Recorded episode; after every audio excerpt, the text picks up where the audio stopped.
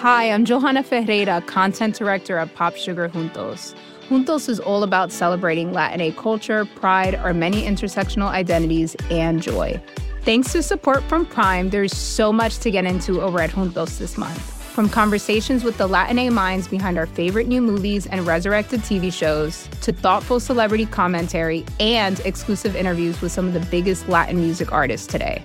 And it doesn't stop there. Get more of the music, movies, and shopping you love on Prime. Whatever you're into, it's on Prime. Visit amazon.com slash prime to get more of whatever you're into from streaming to shopping. And get all of our latest coverage at popsugar.com slash juntos. Con amor, Johanna.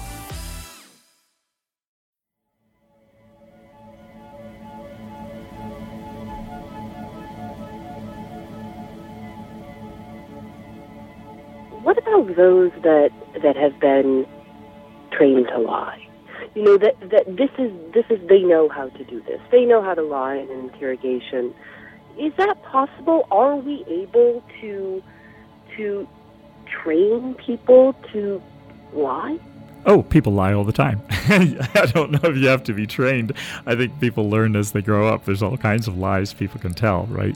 You can tell lies about the past, the future, yourself, other people. You can lie for fun. You can lie to not be punished. You can lie because it's your job. If you're a professional working undercover, you have to lie.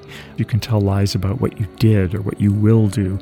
Those are all different kinds of lies. So, in the context of when people are being questioned by the police, there's a number of ways in which a person could look, if they are deceptive, could look absolutely normal. Whereas a truthful person might actually be frightened of the police, and they, ironically, would look deceptive.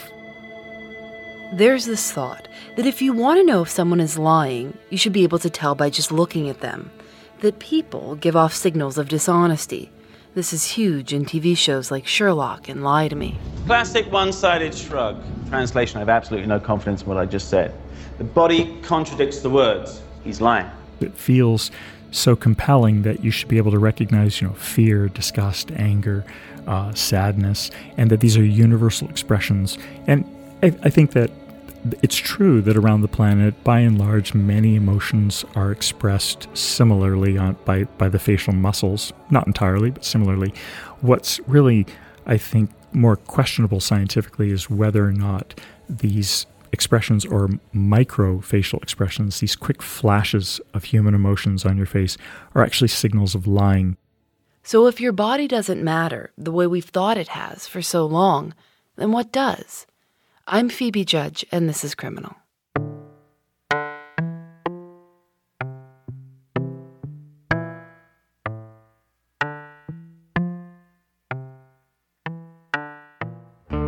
For 20 years, Andy Morgan has been studying human memory and deception. He's worked with the FBI, CIA, the military, law enforcement groups. And it goes without saying that all those people Morgan worked with, they really like to know when someone's lying to them. They will do some crazy, expensive, exhaustive things to find out if someone's lying to them. But what we're learning now is that a lot of those things they've been trying, they just don't work. We've been looking for physiological clues since the 1920s with the invention of the lie detector. This is the Reid polygraph, a lie detector. In the past 20 years, an estimated 200,000 persons have staked their futures many of them their lives on this machine. The polygraph, uh, as you know, is a device that records how fast you're breathing, sort of your respiration rate, and how much your chest is moving. They put tubes around your chest. And the general belief uh, in law enforcement and w- within the polygraph community for years has been rooted in the idea that we call the fear and alarm hypothesis. That variations in blood pressure and pulse rate are present during and after the act of lying. That telling a lie is threatening in some way, and that threat to you will trigger a difference, a shift. The conscious act of lying creates an emotional disturbance. And, and cause your blood pressure to rise, or your skin conductance to go up, or your respiration rate to change, like holding your breath, or maybe breathing more rapidly. Now, it may not shock you that the polygraph isn't a perfect tool, but we were actually surprised to learn just how inaccurate the machine is. We actually know the polygraph in the way it is mainly used is not better than chance.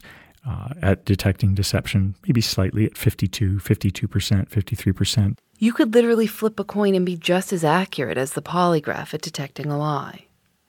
But the idea that your body gives you away is still very much alive. It's still being used in police departments all over the country. Cops are trained to read body language. Some investigators claim they can watch an interrogation with the sound off and know if someone's lying.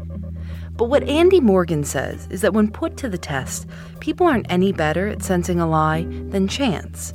And if that's true, that we can't see a lie, that we can't hear a lie or smell a lie, or physically sense in any way when someone's playing us, then what do we do?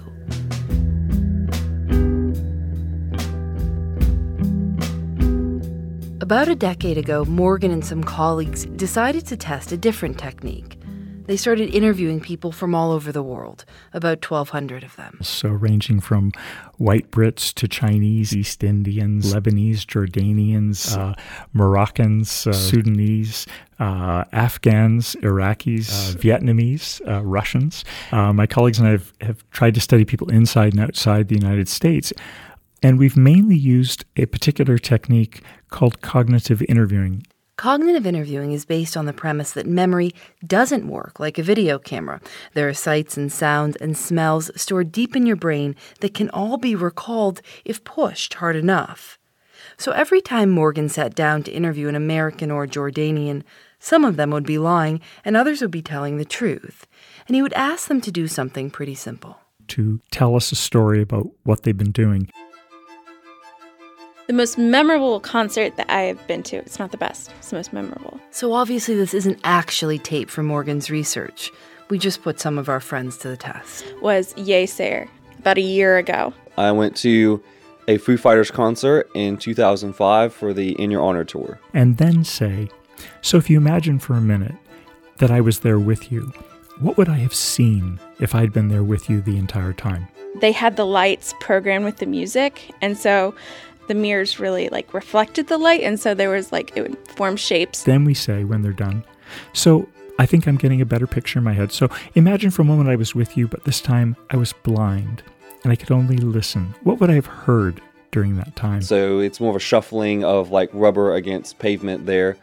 Go down metal steps go down to uh, the car our car doors open. You know depending on the context you might say what would i have smelled? There was this this girl that was standing next to me who was in a sweater dress who did not wear deodorant. And then we say, starting with the very last thing that happened, um, what do you remember happening right before that? Uh, leave dorm. Right before that. Go walk backwards to car. Right before that. Get in car. Come back to dorm. Kind of having them just walk us backwards through their memory. Crunching guitars and awesome drum stuff. What's been found over the years in many studies of cognitive interviewing is that using those mnemonic prompts, those those sensory prompts, what you would have seen, heard, smelled, thought, touched, or tasted, they trigger more memory recall. You get more detail. The picture becomes much more rich and complex without suggesting anything specific to the person you're interviewing. But here's where things get interesting. Turns out, if you're telling a lie, a made up story, even one that's well rehearsed, you can't complete this interview, not without giving yourself away. If you tell a very simple lie, there's not much work to you go, I don't know, and you have nothing to say. Kids do that all the time. but if you're telling a if you're telling a story that's reasonably complicated and it's supposed to be believable, because if I'm lying to you, my goal is to sell you the story I'm telling you and then to leave before you figure out it's not true or not to bring up anything that might lead you to suspect that it's not true. I'm trying to tell my story and stick to it. Uh, we find that liars are often worried that if they're inconsistent, they will be thought to be lying. So, what they do is they tell you a story. So, if I say, Tell me everything that happened, they might tell me quite a wonderful story. I went to see Florence and the Machine. It was like in the spring. But then when I say, so let's go back to the beginning. So imagine I was with you. What would I have seen? You know, heard, thought, smelled, touched, tasted, or walked through it backwards. The overall result is they have very little to say. Do you remember the car ride home? Uh, not really. They will say things like, well, pretty much just like I told you before, and they will repeat uh, very closely the same thing they've already told me so that I'm not learning anything new over time. The thing is, I don't even really remember. It's sort of like comparing a digital photograph of your house with the tree in the front yard and a child's picture of it where there's a house and there's a tree and there's clouds and there's birds, but there's not a lot of detail. And what we tend to do when people tell us lies is I think we fill in the, we fill in the blanks. And that, Morgan says, is where the problem lies. We fill in the blanks because, of course, we want to believe people. So, Andy Morgan's challenge was to find a way to take these interviews and analyze them without filling in the blanks. To do this, he had to put a little distance between himself and the interesting person telling the story. The way we've analyzed that in most of our studies is we record the interviews and we do a transcript and we let the computer just count the number of words that comes out of a person's mouth in the interview and the number of unique words that comes out of their mouth. That uh, so if you think about the phrase oh, "one small step for man," That's one small step for man, one giant leap for mankind, one giant leap for mankind. there are ten words, but you've used one and for twice, so there's only eight unique words.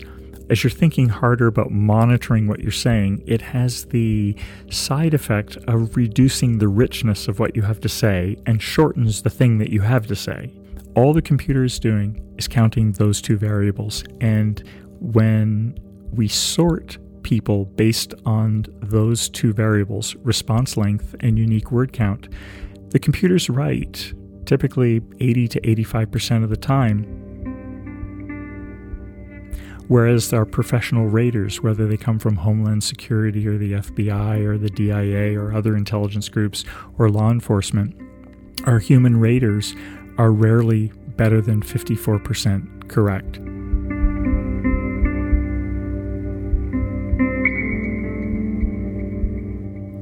It's kind of a crazy idea that someone with a transcript and a tally sheet could tell us whether or not what we're remembering is accurate, while someone with decades of FBI interrogation training could be flying blind. And this idea could have all sorts of huge implications. Think about a jury. A jury is just a bunch of people trying to figure out who to believe.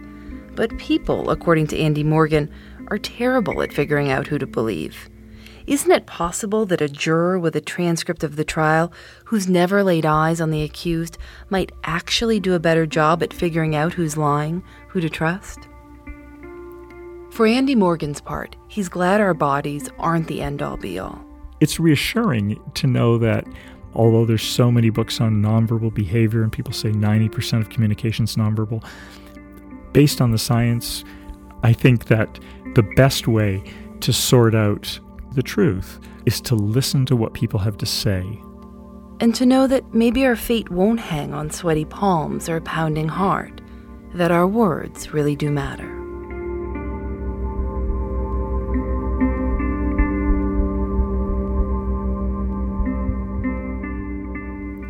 Thanks to Andy Morgan, who's a forensic psychologist at Yale. And just in case you were curious, during his interview with us, he used more than 7,200 words, and enough unique words to make us trust he wasn't lying. The show is produced by Lauren Spohr, Eric Mennel, and me. I'm Phoebe Judge, and this is Criminal.